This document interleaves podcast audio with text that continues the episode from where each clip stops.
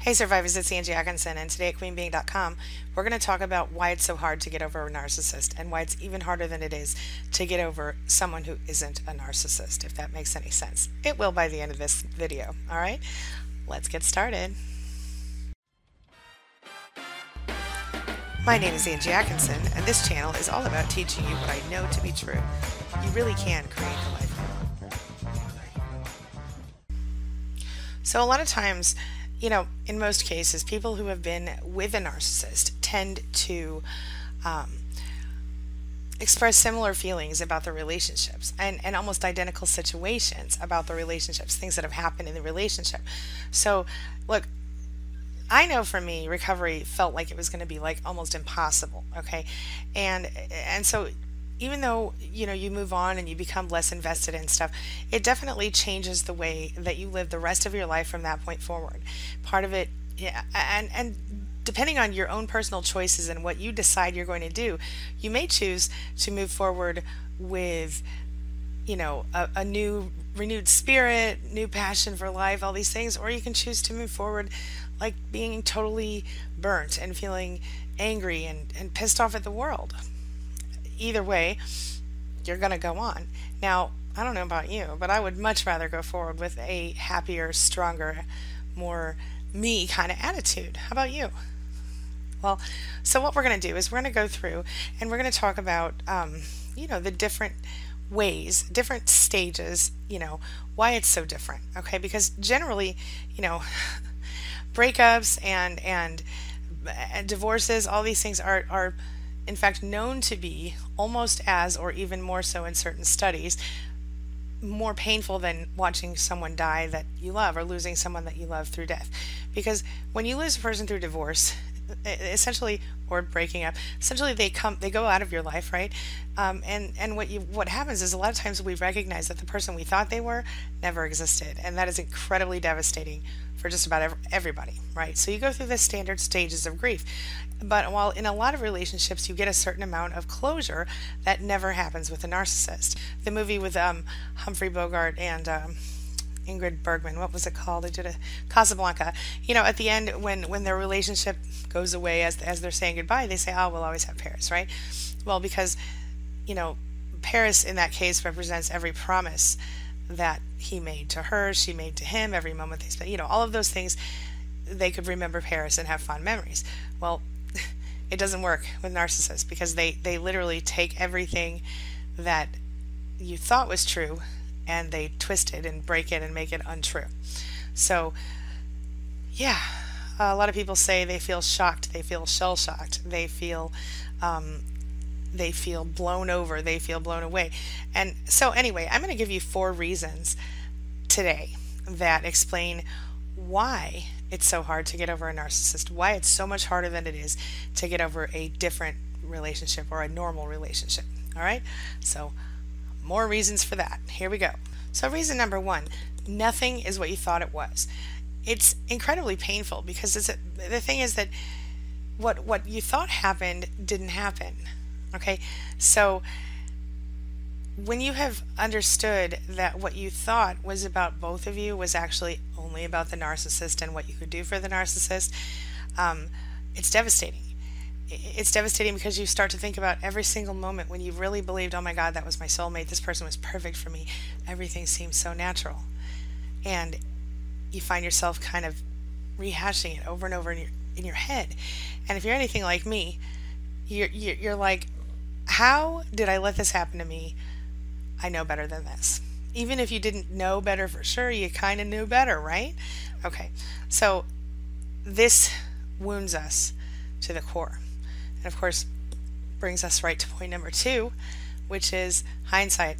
Good Lord, hindsight is always twenty twenty, isn't it? Yeah. The thing is that we all, as intelligent people, we know, okay, there are certain red flags about people that we should know about, right? Uh, but what happens is that when you split up, everything that you knew instinctively was a red flag suddenly is like, oh yeah, what about this? Pop, pop, pop, pop, pop, pop, all in your head, right? So what happens is that everything you missed in the initial thing, everything you let slide. You know, we let things slide in the beginning of a new relationship, you know, because maybe we're having such great sex, we just don't notice that the person never, ever, ever, ever, ever asks us asks about ourselves, asks us. Or maybe we're having such a good time with them, having fun, doing new crazy things, that we don't notice that we've been together for two years and we don't know anything about the person. You know, who's their, you know, who's their family? Do they have siblings? We don't know. We're too busy hanging out, having fun. And, and the point is um, that there are just layers and layers of lies, untruths, hidden things, and you end up questioning literally every single thing in your life when you go through this, you know, and, and, and it's especially disconcerting and upsetting when you find someone who has been your partner, who has been the person next to you for all of this time, and, and, and they suddenly realize that a lot of their actions had to do with making you feel crazy on purpose. Do you see what I'm saying? So that's, that's where it, where it all begins. I think more than anything, the gaslighting is incredibly painful, because it is realizing that you literally kind of said, here, I'll take whatever you got, without realizing it.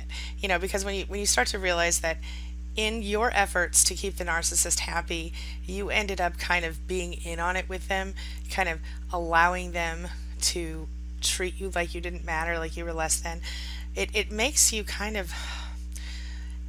It causes flashbacks, especially if you've got complex post-traumatic stress disorder as a side effect of narcissistic abuse. It, it, you end up reliving those emotional moments you over and over, the pain, the arguments, the disrespect, the, the way your stomach would feel when you heard the tires in the driveway or whatever. And, and certainly that doesn't help you in your recovery at all. Okay. Well, that brings me right to point number three. You feel kind of like a fool, right? So if you're once you, once you get through the part where you're sad and angry and all this stuff, you you without realizing it, you you turn yourself into what you would consider a fool if you saw the situation from the outside. So we become like insecurely attached to a narcissist, um, and we are then more likely to fall into this self-criticism pit where we beat ourselves up. We, we figure that everything that we've been through, everything that we come up to at this point, all of our challenges have been because of our own bad character, uh, because we're not seeing the narcissist as someone like a mistake, like we made a mistake with the narcissist. We, we, we see that anything that we've done caused our abuse. We think that, you know, um, only someone as dumb and naive or stupid as I am could think, you know, and you know you're not stupid, you know you're not dumb, uh, maybe, you know, naive, I don't know, maybe, maybe you were naive to believe that there was humanity in a person, but you can't beat yourself up like that. Um, there, there really wasn't anything wrong with you. You really didn't do anything to deserve the treatment. And, you know, when you focus on that, you know, all the things that you think are wrong with you, you're certainly not going to give yourself much of a chance to actually recover from this abuse, because you're essentially abusing yourself on behalf of the narcissist again and again and again and again. You can't recover if you're still abusing yourself. You feel me? So it's one thing to take responsibility for the abuse, um, in the respect of, okay, I made the mistake of allowing this person into my life, and I made the mistake of staying with that person. I decided, you know, that I, I would marry or, or live, live with or whatever that person. I was scared to leave when I knew I should. Uh, you know, all the chances, you know, uh, if you stayed with them after they cheated, you would worry. Then you come back around and you're like, I should have never got with that person in the first place. Then you go over all the red flags again and you think, I'm so stupid, why did I do that? You know, when we criticize ourselves, when we focus on all the bad parts, we are so more likely to get caught up in this cycle, this cyclone or whatever, where we, once again, are stuck and we can't get through it. Those of us who survived narcissistic abuse, we tend to self-blame. We tend to... Um, you know, if we tell ourselves that we're the problem, all we have to do is, is, you know, change. That's what we think. And, and so we are really good at changing. We are really good, those of us who are empathic, are really good at changing our mind, changing everything. You know what, maybe I am really the problem. Maybe I can change this and everything will be okay. I know I tried it. I tried it so hard so many times it doesn't work. it doesn't work, because certainly we can always improve ourselves, but we certainly can't change anyone else, and nothing we do will change anyone else unless they choose to allow us to help them change. Okay, a narcissist almost never does that. And that kind of brings me to number four.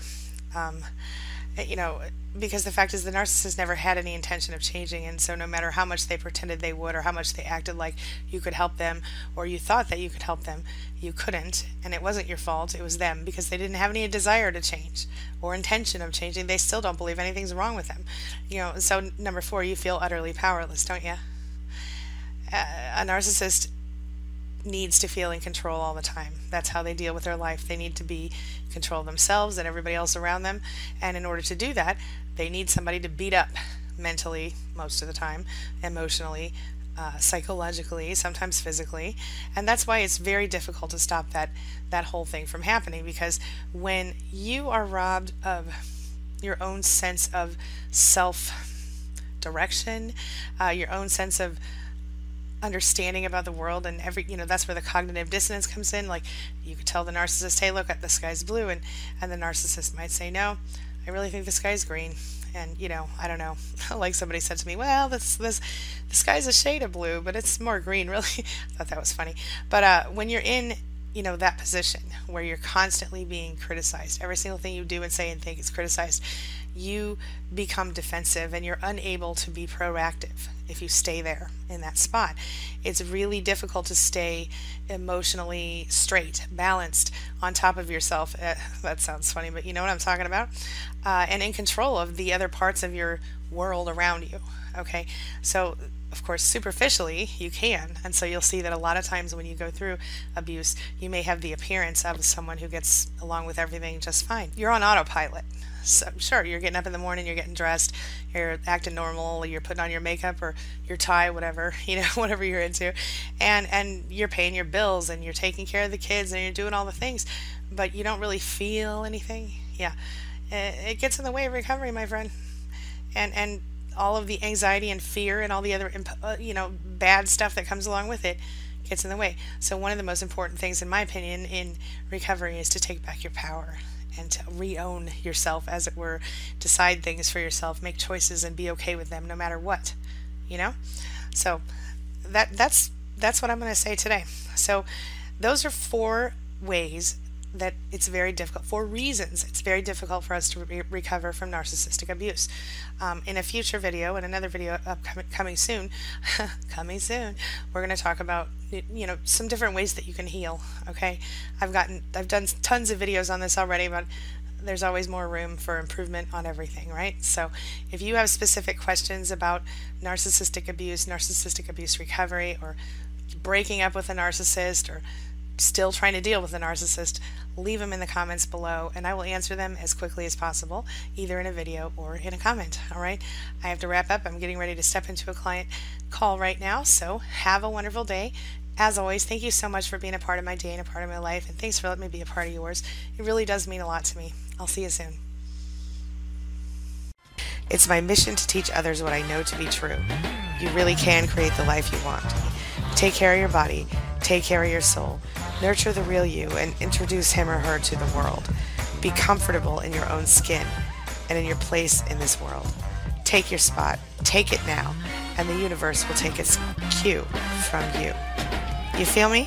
If so, subscribe to my channel. Let's get it done together.